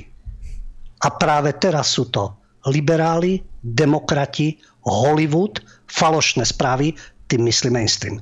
Média, akademici a polovica našej vlády pri najmenšom. Okolo behajú besné kojoty, nečakajte, kým nejakého uvidíte, aby ste si išli pre zbraň. Majte zbraň po ruke. A vždy, keď nejakého uvidíš, zastrel ho. Obrazne, on je poľovník, zastáva sa práv poľovníkov a takto obrazne sa teda vyjadruje, kto ohrozuje Ameriku, kto ohrozuje jej slobody a ako si treba dávať pozor na kojotov. No, pod tými kojotmi si môžete každý predstaviť, čo chcete. Dobre, Lubo, ďakujeme teda za tie, tieto informácie. No jednoznačne je to, je to osobnosť, ktorá ktorá stojí za to, aby sme ju spomínali aj, aj u nás. E, obdivuhodné je to, že v takomto veku, presne ak si povedal, že je taký ako vitálny, na ňom totiž vôbec ani ten vek podľa mňa sa neodráža, on vyzerá ako proste 20, 20, 20 ročný mladík, čo sa týka aj názorov, je taký fakt, že, fakt, že úplne taký vitálny kopec energie všetko, ale ja tak e, premýšľam nad tým, že v Amerike je taká vlastne situácia, že napriek tomu, že má takéto ostré názory e, a samozrejme pravdivé, ale zároveň aj nepohodlné, ale stále je, ob, má obrovskú popularitu, e, čo sa týka celej Ameriky. Si predstav, že by to bolo napríklad v Európe, tak tu ako keby ten iný názorový smer nie je až tak rozvinutý ako v tej Amerike. Vieš, to chcem povedať, že stále tam má obrovskú podporu. Aj keď teda ten jeden tábor ho nenávidí, snažia sa ho zničiť, ale na druhej strane je napriek tomu veľmi, veľmi úspešný a tú podporu má. Takže asi trošku iná je situácia v tej Amerike, keďže je tam aj oveľa väčšia populácia. Ja to prirovnám len e, k tejto náke, čo tu predvádza, pretože ešte svojho času, keď, mal, e, keď Barack Obama kandidoval druhýkrát, tak e, vystúpil teda Nugent, to bolo na zjazde NRA, a povedal, ak sa Barack Obama stane opäť prezidentom, na budúci rok o tomto čase budem buď mŕtvy, alebo vo väzení. A povedal takúto vetu, samozrejme prišla za ním tajná služba. Vyšetrovali ho, no ale nič nič teda neskončil vo väzení, takže úspešne, úspešne prežil aj takéto vyjadrenia. Ale ešte teda, lebo e, to súvisí s tým, v akých pomeroch žijeme. Toto je možno Amerika ďaleko, ale tie pomery, ktoré presadzujú liberáli, neoliberáli, títo ultraliberálni fanatici sú podobné. On keď podporoval guvernéra štátu Michigan, keďže je z Detroitu, tak povedal túto myšlienku. Michigan bol kedysi skvelý štát Michigan bol štátom, ktorý odmenoval podnikateľov a najproduktívnejšie pracovité rodiny štátu. Teraz sú v podstate deťmi štátu pasáci, štetky a deti zo sociálnych dávok radikálny názor, ale popísal tú sociálnu situáciu. Jasne, že pseudohumanistom to nevonia, ale oni majú svojich umelcov a svoje vyjadrenia a svoj Hollywood a svoj mainstream. No a ten Nugent je kde si úplne inde. No a čo? Sloboda prejavu. No, presne tak, jak hovoríš. Dobre, skúsme si dať nejakú naozaj fakt krátku prestávočku, keď stihneme ešte, aby sme ešte mali potom priestor aj na telefonáty nejaké, aj na maily. Dobre, tak sme späť po prestávke, David už zapína telefón, takže môžete nám telefonovať tu do štúdia, alebo samozrejme môžete, môžete písať aj, aj také maily, teda nie také, ale maily, pretože mám, tu, mám to tu otvorené, takže kľudne píšte, volajte, my vás budeme počúvať. tak. Máme dajko, niekoho volajú? Nemáme, Nemáme zatiaľ, zatiaľ vôbec, Skúsme. dobre.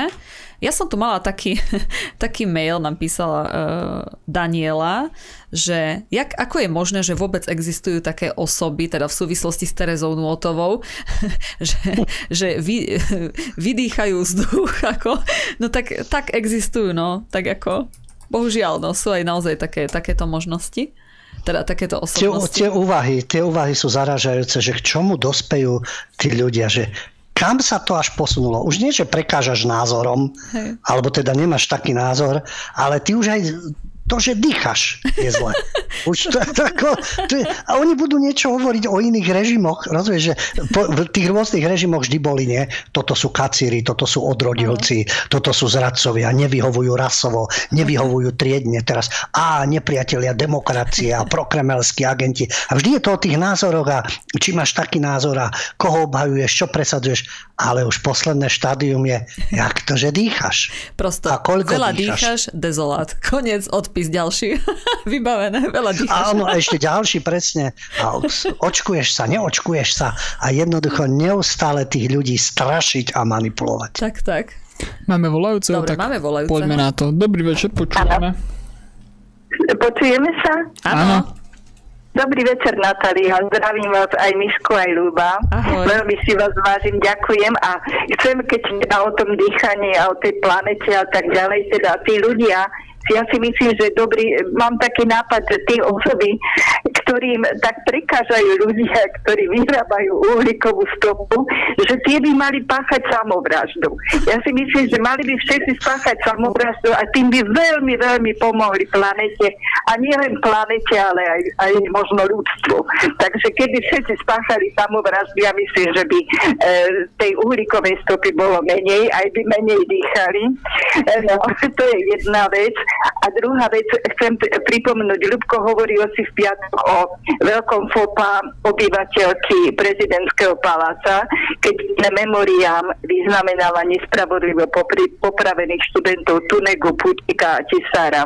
Chcem pripomenúť, ak viete, že bývalý prezident Schuster udelil vysoké štátne vyznamenanie Antonovi Rašlovi, prokurátorovi, ktorý presadil pre týchto študentov trest smrti a nielen pre nich, ale aj v mnohých monster, vtedajších monster procesoch zohral významnú úlohu pri veľmi tvrdom presadzovaní trestov smrti. Neviem, či to viete, ale Schuster ho vyznamenal vysokým štátnym vyznamenaním. Tak len toľko, držím palce, nechcem zdržovať. E, držte sa a pracujte ďalej, moji zlatí. Mám vás rada. Ahojte. Ďakujeme, majte Ďakujeme. Ďakujeme. Ďakujeme. Natálka No ináč tá... pokiaľ ide o Rašlu, Poď- to bolo monštrum, ako absolútne monštrum. Dnes máme takéhoto Honca, no, prokurátor Honc, to je niečo podobné. A že ho odmenil Schuster, no veď Schuster bol konaný komunista. Takže ako vôbec neprekvapuje to jeho uvažovanie, že ocenil takýchto ľudí. A vidíte, každý má svojich.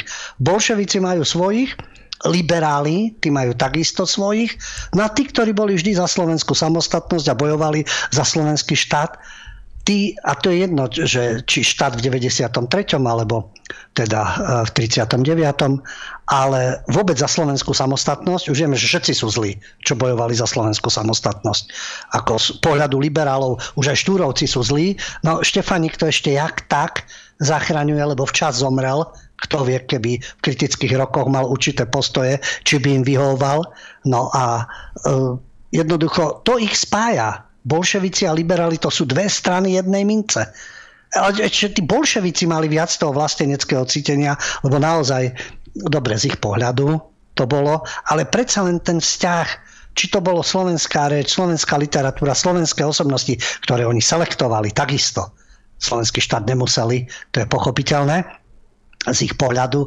Takisto Štefanika veľmi opatrne, čiastočne, lebo ten bol tiež proti bolševizmu.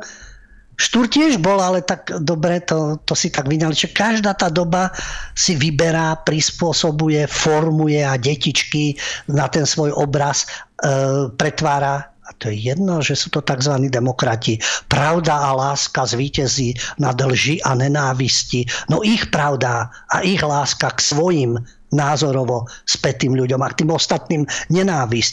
A to je, to je ešte viac zarážajúce, lebo to je to hnusné pokritectvo. V tých totalitných režimoch viete, kto je kto. Kto je nepriateľ? Kto ide s nami, nejde proti, kto ide s nami, kto nejde s nami, ide proti nám. Potom to Bush použil. V podstate demokrati sa takisto v tomto zmysle. A to boli vojny na Blízkom východe a v Strednej Ázii. Kto nejde s nami, ide proti nám. A to, opäť to bolo takéto bolševické. Čiže o akej liberálnej demokracii tu hovoria? O akých demokratických princípoch, ohrozovaní demokracie hovoria o svojich pozíciách, o svojej vláde. O tom, že tam chcú byť neotrasiteľné na väčšie časy a nikdy inak. To isté. Mhm. Dobre, lebo ty si ma asi nepočul, tak na začiatku ja som len chcela ešte odkázať Natálke, že tá, tá rituálna samovražda, teda hromadná, to už je, to už je podnecovanie, takže tam už by som aj, bola, aj, to už by som bola taká to už je citlivá pôda. Hej, dobre, máme ďalšieho volajúceho. Poďme na to, počúvame, dobrý večer. Dobrý večer, Dravovský William. Ja vám chcem niečo povedať, že ja si myslím, že všetci ľudia sú dobrí, ale niektorí o tom nevedia. Dobrú, príjemný, príjemný večer vám prajem. Rád vás pozriem. Ďakujeme veľmi pekne. tak, je to tak. A bodaj, bodaj by to tak bolo, samozrejme, veď ten princíp by mal byť, ale ono to v praxi nefunguje, veď nerobme si ideály alebo falošné. Áno, ľudia sú rôzni rôzne charaktery, rôzne zamerania, e, určitý egoizmus, niekto zase má ten nižší stupeň toho egoizmu, narcizmu alebo zodpovednosti, nezodpovednosti. Ale najhorší hnus, čo ja považujem, je pokritectvo že ten človek na vás niečo hrá. To je jedno, že vám na trhu ponúka a ide vás oklamať alebo určitú ekonomickú reformu a oklame celý národ a sprivatizuje, vyťaží a tak ďalej. Ale tvári sa, vedia, zachraňujem, vedia, robím dobre, ja pomáham, ja ti chcem pomôcť, placebo a podobne. A to je v politike, v zdravotníctve, COVID my vás zachraňujeme, pozrite sa. A nehrá sa čistá hra. O to ide, že klame sa, zavádza, manipuluje, rozoštváva. To je na tomto najhoršie. A treba to odhaľovať a demaskovať. No ale jasné, že kto má média, kto má moc v rukách, kto má bezpečnostný aparát, rozhoduje rovnako aj v tejto posthavloidnej e, spoločnosti alebo v tejto liberálnej degenerácii. Ale hrajú sa na demokratov, hrajú sa na humanistov. Tak, dobre, máme ešte volajúceho. Momentálne teraz.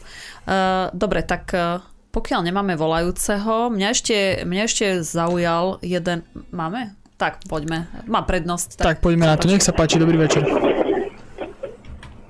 Počúvame. Dobrý večer, Dobrý. Do studia, Radosť teraz z Maďarska. A, taká otázka alebo úvaha nad tým, keď sa stále spomína to rusko-ukrajinský konflikt. A, tam si najväčší vinník je Putin a Rusko, lebo prvý zautočili. Váš názor by ma zaujímal, keby sme to dali z historického pohľadu, keby preventívne zautočili na Nemcov tí spojenci 30 rokov a zastavili to ich zbrojenie, to čo robila Ukrajina, či by sa tým neuchránilo životy 50 miliónov obetí, ktoré priniesla druhá svetová vojna. A teraz najväčší vynik je Adolf z toho, váš názor toho, že prečo to asi Rusi spravili, keď Ukrajina mala také vyjadrenia politické, aké mala a pani Timošenková sama vyhlásila mať atomovú bombu, tak ju hodí na ten Donbass a v podstate na ukrajinské území bolo jej to jedno len, aby zabila tých povstalcov. To je jedna vec. A druhá vec, ohľadne tej Teraz, Ale už asi ani nestihneme druhú vec rozobrať, tak si to nechajte na budúce, no, lebo už máme len 5 minút, takže skúsme aspoň. Aspoň Ďakujeme. toto, hej, skúsme, lebo naozaj nestihneme odpovedať. Tak, Lubo, skús teda, no v takej teoretickej rovine, síce veľmi ťažko sa hovorí o nejakej teórii, ale teda skús hrnúť. Po vojne, ako sa hovorí, je každý generál a sú rôzne teórie a hypotézy, aj pokiaľ ide o druhú svetovú vojnu, kto musel zautočiť a prečo. To sú debaty historikov. Jasné, že za 5 minút to, v priebehu 5 minút to nevyriešime. Ale súčasná situácia, veď práve, že boli rôzne vojny, rôzne manipulácie. To, že je hybridná vojna, oni to stále spajú, ale hybridná vojna je, lebo Rusko, hybridná vojna bola vždy. Hybridná vojna bola aj v, Amer- v amerických vojnách, ktorí bojovali so Španielskom a e, Pulitzer a tak ďalej, vytvárali v novinách kampaň, aby sa rozputala vojna. Takže v prvej svetovej vojne, čo Angličania spúšťali, ako Nemci zabíjajú deti v Belgicku a bolo to vymyslené všetko. Čiže a diali sa zverstva. Jasné, vo vojne sa dejú zverstva. Ale vždy je určitá verzia, určitá manipulácia a je hybridná vojna. Už bolo dosť tých vojen. Už sa zdalo, že v Európe, oni teraz tvrdia, toto v Európe ešte nebolo, takáto vojna. Veď oni spustili v Jugoslavii. Nemyslím prvú vojnu, to tiež vyprovokovali, e, zasobovali zbraniami, uprednostňovali určité sily. Už v prvej jugoslovanskej vojne. O čom hovoria, že to tu nebolo? A prvé bombardovanie zvrchovaného európskeho štátu spáchalo NATO na Juhoslavii. Takže 24, áno, 24. február koma, lebo oni nevedia, že toto sa dialo. Teraz, to, teraz áno, teraz je aktuálne Rusko a Ukrajina. Ale doteraz sa diali tieto veci. A tu sa môžeme dohadovať, áno, či Rusi zautočili, lebo 17. už chceli spustiť Ukrajinci akciu na Donbass. Opäť, je to fake, nie je to fake, to je podvrhnuté Rusmi a do nekonečna sa môžeme hádať. Ten moment, ktorý tu zaznel, čo už Timošenková hovorila, a ja to takisto hovorím, tragédiou je vojna. Pre všetkých. V tomto prípade je to duplom obrovská tragédia, lebo rozbila e, sa, no, či už existovala, alebo by mala perspektívu slovanská jednota, úplne pochovaná. Mm-hmm. Ako, Lubo, Geopoliticky, keď si, vezmeš, áno. keď si vezmeš, my nemusíme ísť vôbec ani do histórie, však teraz momentálne po svete je takmer 50 vojen. Rozpráva sa o jednej, 49 neexistuje. Napríklad. Takže to je, to je tá vizitka dnešného sveta v podstate. Ja hovorím, že táto vojna je mimoriadne ako negatívna, každá je negatívna, ale táto, nielen ide o slovanskú jednotu, nejde o rozbitie ve štvorky, aj o to ide. Poliaci, Maďari držali spolu, už sú odsunutí. E, Slováci a Česi, e, tá, e, nemyslím národ, nemyslím obyvateľstvo, politikov. Tí sú probruselskí kolaboranti. Orbán vzdoroval, mal ešte podporu Polska. Už je tam problém pre Ukrajinu. Geopolitické zámery sa naplňajú, americké celosvetový ekonomický problém, ktorý nastáva. Potravinový, že toto není Jemen, toto nie je Sýria, toto je iná geopolitická hra. Takže na túto vojnu doplácajú všetci. A kto kedy čo začal, opakujeme to v každej relácii a ja to budem opakovať stále, pretože ja si myslím, že to má opodstatnenie. K tej vojne nemuselo prísť. Tej vojne sa dalo zabraniť aj z Kieva, aj z Bruselu, aj z Washingtonu. Sa dalo keby sa tomu predišlo, robili sa opatrenia, Minské dohody, autonómia na Dombase a tak ďalej, plány NATO a USA, jak dostaneme Krím a budeme tam mať svoje základne. Nepoučiteľný od 60. rokov karibská kríza, čo stvárali v Turecku. Vždy, Rusi dali zbranie na Kubu, hej, ale predtým dali Američania do Turecka. Takže to bola odveta. A našťastie, že bol Kennedy a Chruščov a nedošlo teda k jadrovej vojne, dnes by sme už nič neriešili, žiadnu vojnu, či je 50-49. Takže dalo sa predísť tejto vojne, ešte aj dnes by sa dala zastaviť, keby bol záujem všetkých zainteresovaných. A ďalší faktor, ktorý tu dnes zaznel, Ukrajinci nie sú buddhistickí mnisi. Ukrajinci áno, bojujú teraz o svoju krajinu, ale či v minulosti, alebo aj v súčasnosti majú tie sklony, ktoré sú odsudzované všade inde. A to je ani nie, že vlastenectvo, ale šovinizmus, nenávisť k ostatným, tá hrdosť, ktorá pre, ide až za hranice. Teraz sa s nimi Poliaci bratričkujú. Ešte v minulosti ich vraždili a čistili. Lebo čisté ukrajinské územie, čistá etnicita, Takže tá bojovnosť, tá agresivita, tá snaža o etnické čistky, ten fanatizmus a šovinistický, to mali Ukrajinci. A celú históriu ich to sprevádza. Čiže keď sa niečo vyčíta Rusom, pozrime sa aj na Ukrajincov. Ako to oni hovoria o oligarchii, mafii, negatívnych javoch, pseudodemokracii, likvidovaní opozície. A teraz sa to všetko zaobalilo do ukrajinskej zastavy a slava Ukrajine. No a to je práve to zavádzanie a tie klamstva, ten jednostranný výklad. Takže strhnúť masky zo všetkých, nielen čo páchajú zverstva počas vojny a čo stvárajú vojaci, áno, niektorí opitý vojak, niektorí zvrátený vo svojom uvažovaní, dejú sa takéto veci. A naopak, dejú sa aj iné veci pomoc civilistom, humanitárna pomoc, potom hrdinovia, ktorí chceli iných podrezávať, teraz sa vzdávajú, evakuujte nás, pápež, pomôž nám, Američania, pomôžte nám. A predtým ste chceli zabíjať jedna druhá strana. Ale my počujeme verziu len z jednej strany. Všetky tie zločiny sú tragické, či ich páchajú Rusi alebo Ukrajinci a ešte stále je možnosť, ale nie je záujem tú vojnu ukončiť. Lebo to nie je na, v prospech Zelenského, ani v prospech Kremľa, ale tam sa hrajú iné záujmy a iná geopolitická hra. No a keď to niekto nechce vidieť, tak mu stačia správy na Markíze a RTVS. Tak presne tak, ako hovoríš. Ale tí, ktorí nie sú s tým spokojní, tak pozrú si aj Kultúrblok napríklad. A iné zdroje. A iné nie zdroje. sme jediní, my nemáme monopol, sú rôzne zdroje, ja nepodceňujem e, poslucháčov, divákov, ktorých ako nemyslím konkrétne, ale ľudia si dokážu zvážiť. Nemusím to vysvetliť Todova, nemusím to vysvetliť Klus, nemyslím Tomáš Klus, teraz myslím z ministerstva zahraničných vecí, Korčok a podobné spolky a denníky N a debaty silná zostava a Havran nepotrebujú ľudia, aby im to oni objasnili a vtiahli ich do svojej bubliny, pokiaľ ide o realitu. Ja verím tomu, že je množstvo ľudí a dúfam, že sa to prejaví, keď sa to môže prejaviť pri rôznych aktivitách, či už sú to petície, e, rôzne referenda, voľby a tak ďalej, lebo viesť partizánsky boj, no, to už sa potom nestačila Jugoslavia, pozrite sa na Ukrajinu. A krásne sme sa dokázali rozdeliť, keď nám predpovedali, že toto skončí jugoslovanským spôsobom. Slováci a Česi. Že občas padla niekde nejaká facka, bolo určité napätie. Našťastie to nebol Balkán a našťastie to nebola Ukrajina, Rusko. A to si zase povedzme, to zase závisí od určitej mentality národa. Srbi, Chorváti, Rusi, Ukrajinci sú bojovníci svojím spôsobom takí fanatickí, že sa im zahmli pred očami a už neuvažujú. A to je takisto na škodu ich národov. Presne tak, ako hovoríš. Dobre, Lubo, takže náš čas sa e, naplnil pre dnešnú reláciu. Neostáva mi nič iné, sa s vami rozlúči, takže David, ďakujem za reláciu dnes. Ďakujeme vám veľmi pekne, majte sa. Lubo, takisto e, ďakujem ti za ďalšiu našu spoločnú reláciu. Výborná. Ďakujem štúdiu, aj tebe, Miška, za moderovanie. David, že neohrozil vysielanie technicky. Ja viem, že všetko nemôže ovplyvniť. A vám všetkým za pozornosť. Dúfam, že sa znovu počujeme v piatok po stopách pravdy.